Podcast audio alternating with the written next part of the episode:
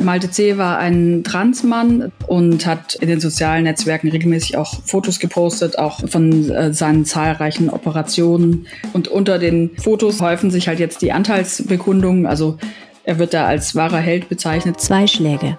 Mehr braucht es nicht. Am Rande des Christopher Street Day in Münster starb vor etwas mehr als einer Woche ein junger Mann. Jetzt ist ein Tatverdächtiger in Haft. Was wir bisher wissen und wie es weitergeht, das ist ein Thema hier im Aufwacher. Herzlich willkommen.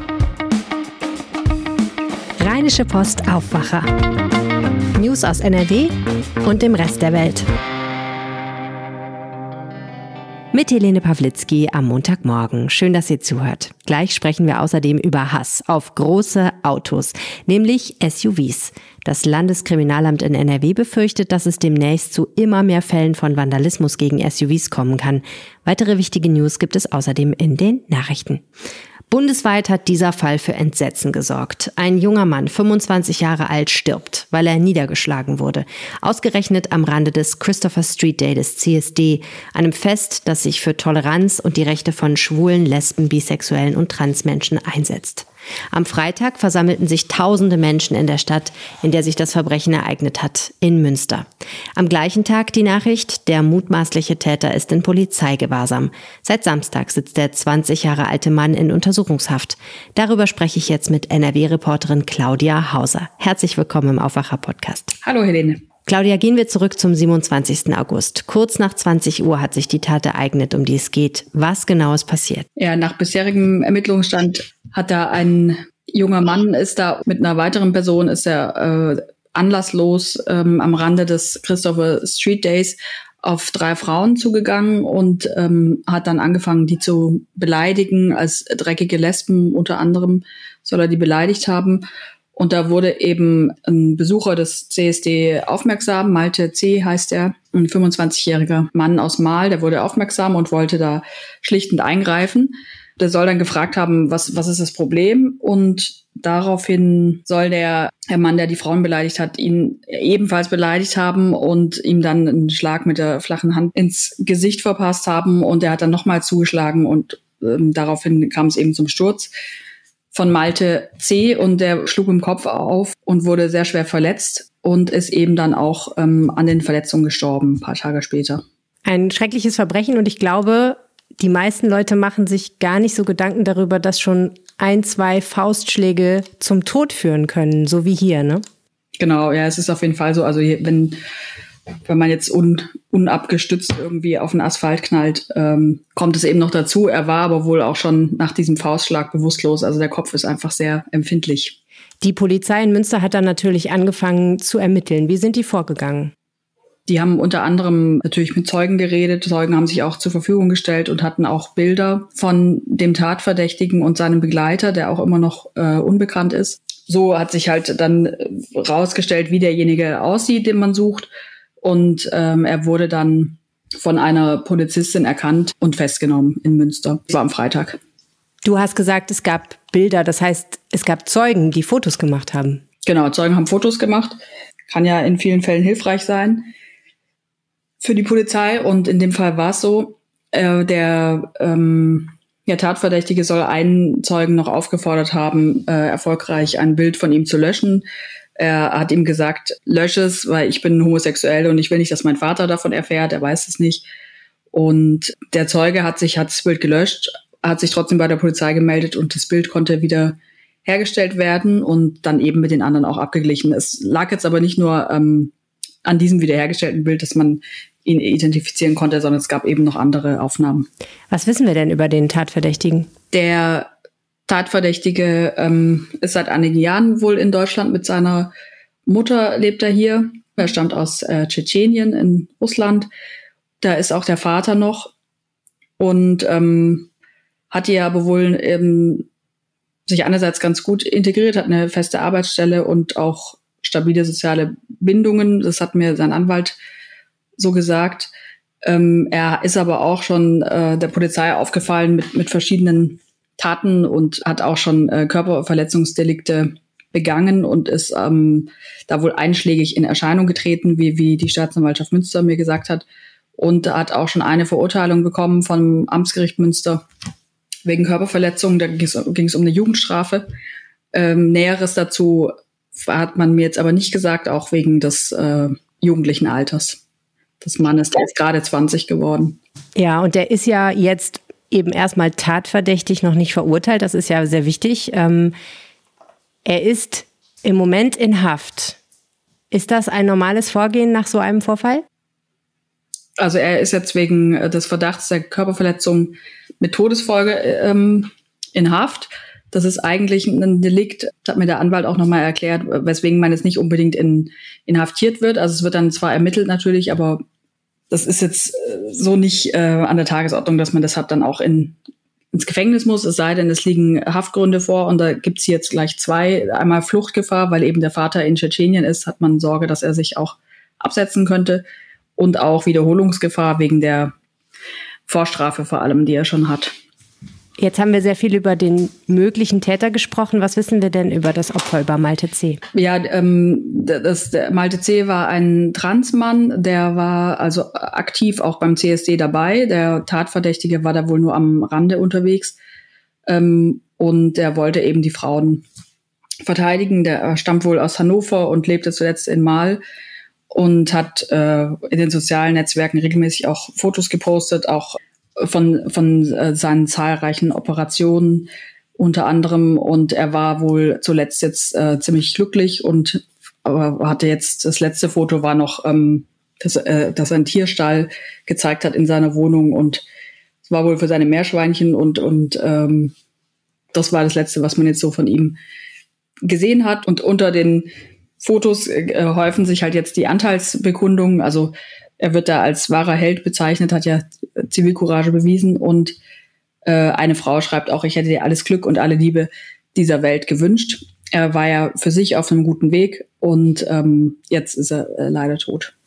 Der Tatverdächtige hat ja bislang, glaube ich, noch nichts dazu gesagt, äh, zu den ganzen Dingen, die ihm vorgehalten werden. Das heißt, wir wissen eigentlich letztlich auch noch nichts über das Motiv für diese Tat. Oder gibt es da Vermutungen? Weiß man noch nicht. Nee, also es wird vermutet, dass es homofeindlich, transfeindlich war.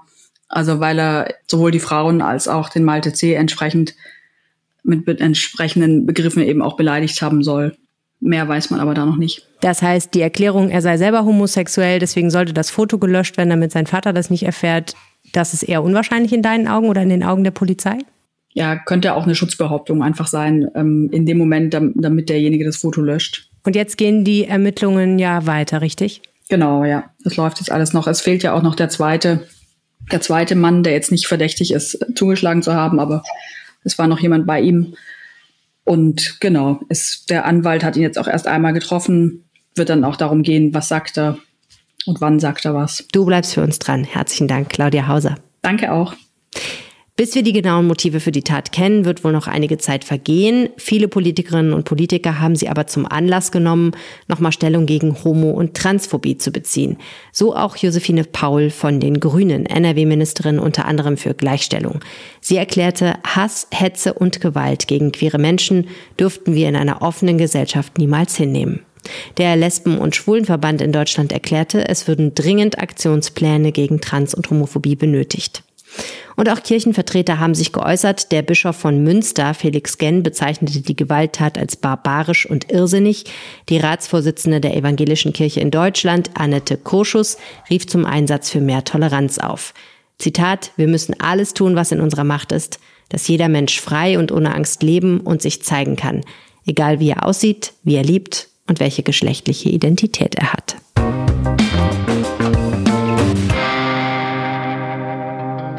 Wollt ihr uns etwas Gutes tun? Dann macht ein bisschen Werbung für uns. Ganz einfach. Erzählt jemandem vom Aufwacher Podcast. Das ist das Beste, was ihr für uns tun könnt. Danke.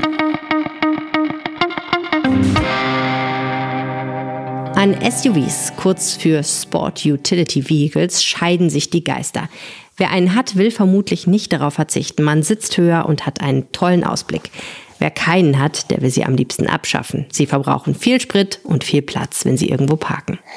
In Großbritannien häufen sich jetzt Fälle, wo SUVs die Luft aus den Reifen gelassen werden. Manchmal werden die Reifen auch zerstochen und der Täter hinterlässt sogar ein kleines Bekennerschreiben. Auch in NRW gibt es jetzt erste Fälle. Max Plück, Leiter Landespolitik bei der RP. Ganz genau. Wir haben, äh, ich habe nachgefragt beim Landeskriminalamt, wie es denn aussieht, ob es da vergleichbare Fälle gibt. Aufmerksam geworden bin ich, dass es halt eben bei Twitter zumindest eine Followerschaft durch eine äh, durch eine hierzulande auch bekannte Gruppe gegeben hat. Also Ende Gelände äh, folgt bei Twitter halt eben den Tire Extinguishers. Das alleine ist ja jetzt noch äh, irgendwie nicht weiter verwerflich, dass man sich dann gegenseitig mal abschaut, was man so macht. Aber ähm, ich habe tatsächlich mal gefragt, wie sieht's denn bei uns aus? Hat es das auch schon gegeben? Und OH hat es tatsächlich, jetzt noch nicht im großen Stile, aber seit Januar 2021 sind insgesamt elf Fälle äh, den Behörden bekannt geworden, in denen die Luft äh, aus SUVs abgelassen worden ist. Und bei einem dieser Fälle äh, wurde der Reifen dann auch aufgeschlitzt. Jetzt würde ich mal sagen, das reiht sich ein bisschen ein in andere Aktionen. Aktivisten kleben sich an Autobahnen fest oder an teure Bilder in Museen.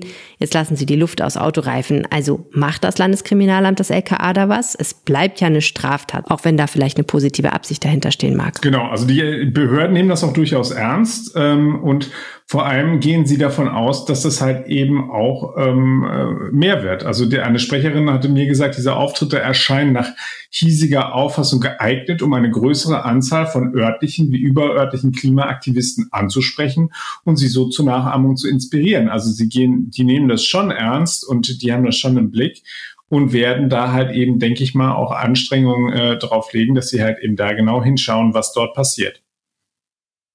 Was diese Ereignisse aber ja auch zeigen, ist einfach auch, Klimaaktivisten sind in Europa sehr gut miteinander vernetzt. Ne? Und man kann das ja beobachten, wer auf Twitter zum Beispiel den Aktivisten aus Großbritannien folgt. Genau, also das ist, davon muss man zumindest ausgehen. Ähm, trotzdem ist es so, dass das LKA gesagt hat, konkrete Erkenntnisse über Verbindungen von The Tire Extinguishers äh, zu anderen Klimaaktivisten wie jetzt Ende Gelände oder Extinction Rebellion liegen zumindest dem LKA NRW derzeit nicht vor.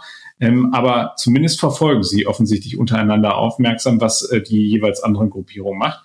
Und ähm, da kann man sagen, also das, das ist in der heutigen Zeit natürlich mit, mit äh, einer doch deutlich vereinfachten Kommunikation halt eben auch einfacher ist, dort eben äh, Kontakte aufrechtzuerhalten. Und äh, ich gehe schon davon aus, dass man sich durchaus auch kennt untereinander. Dankeschön, Max Glück. Sehr gerne.